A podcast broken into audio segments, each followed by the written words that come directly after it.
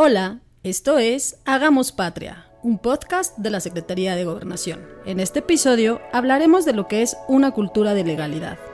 ¿Por qué es importante? ¿Tiene algún impacto en nuestra vida? La respuesta es sí y es muy importante. Nuestra vida está rodeada de personas y eventos que impactan sobre ella de manera positiva o negativa. Y por eso es importantísimo estar conscientes de que el disfrute de una vida plena depende de qué tan lejos nos mantenemos de los problemas, de las inseguridades y otros peligros. Además, como sociedad, nuestra primera línea de defensa contra estos aspectos la conforman las reglas, normas y leyes, que son las medidas que nos ayudan a que todas y todos vivamos en un entorno seguro y con una sana convivencia.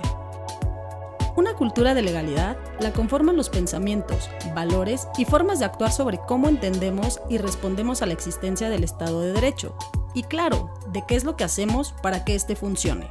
Si contribuimos en fortalecer la cultura de legalidad, respetando el marco jurídico, rechazando actos de corrupción, colaborando con nuestras instituciones de justicia y siendo conscientes de nuestros derechos, libertades y sobre todo de nuestras obligaciones, estaremos aportando al adecuado funcionamiento del Estado de Derecho.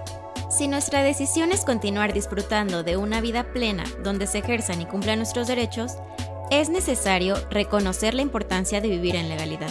Vamos a compartirles esta definición sobre qué es cultura de legalidad. La cultura de legalidad de una sociedad podría definirse como el conjunto de creencias, valores, normas y acciones a cargo del Estado que promueven que la población crea en el Estado de Derecho, lo defienda y se pronuncie contra la ilegalidad. ¿Qué opinan de esta definición? Escríbanos por redes sociales y digan, ¿qué piensan? ¿Están de acuerdo? Nuestro interés es compartirles información, datos y otros contenidos interesantes para que todas y todos conozcan su significado. Aquí te vamos a compartir 10 pasos para poner en práctica y fortalecer la cultura de legalidad. Primero, reconócete. Reconócete como miembro de la sociedad, con derechos, obligaciones, libertades y responsabilidades. Segundo, conoce. Conoce para exigir que se cumplan nuestros derechos. Es importante que sepas cuál es el marco legal, cuál es nuestra constitución, cuáles son nuestros derechos básicos, qué libertades poseemos. No olvidemos que tener beneficios trae responsabilidades. Por eso, seamos buenos ciudadanos corresponsables. Tercero, interioriza. Interioriza los valores tanto democráticos y cívicos como el respeto, la tolerancia, la igualdad, la empatía, la honestidad y el sentido de justicia. Todos son significativos y practicarlo es certeza de mejorar la convivencia con nuestros vecinos, en la escuela, en la oficina, incluso con nuestros seres queridos. Cuarto, infórmate. Infórmate sobre el entorno en el que nos desarrollamos, ya que está lleno de acontecimientos que alteran el modo de vivir. Por eso y más debemos informarnos, ya sea consultando el periódico, leyendo en internet, en redes sociales, en la televisión, la radio, el medio que tú prefieras. Pero siempre con responsabilidad. No olvidemos que mucha información es falsa. Siempre hay que estar atentos y consultar fuentes confiables, con datos verificados. Además, la práctica de informarnos nos hará ciudadanos más analíticos, críticos y con juicio ético. Quinto y muy importante, denuncia. Denuncia todos los actos, conductas y abusos por parte de otras personas o autoridades que incumplan con las leyes o violenten nuestros derechos y el de otras personas. Denunciar implica actuar con honestidad y responsabilidad. Esto para evitar que se repitan actos que afecten el bienestar general. Sexto, coopera.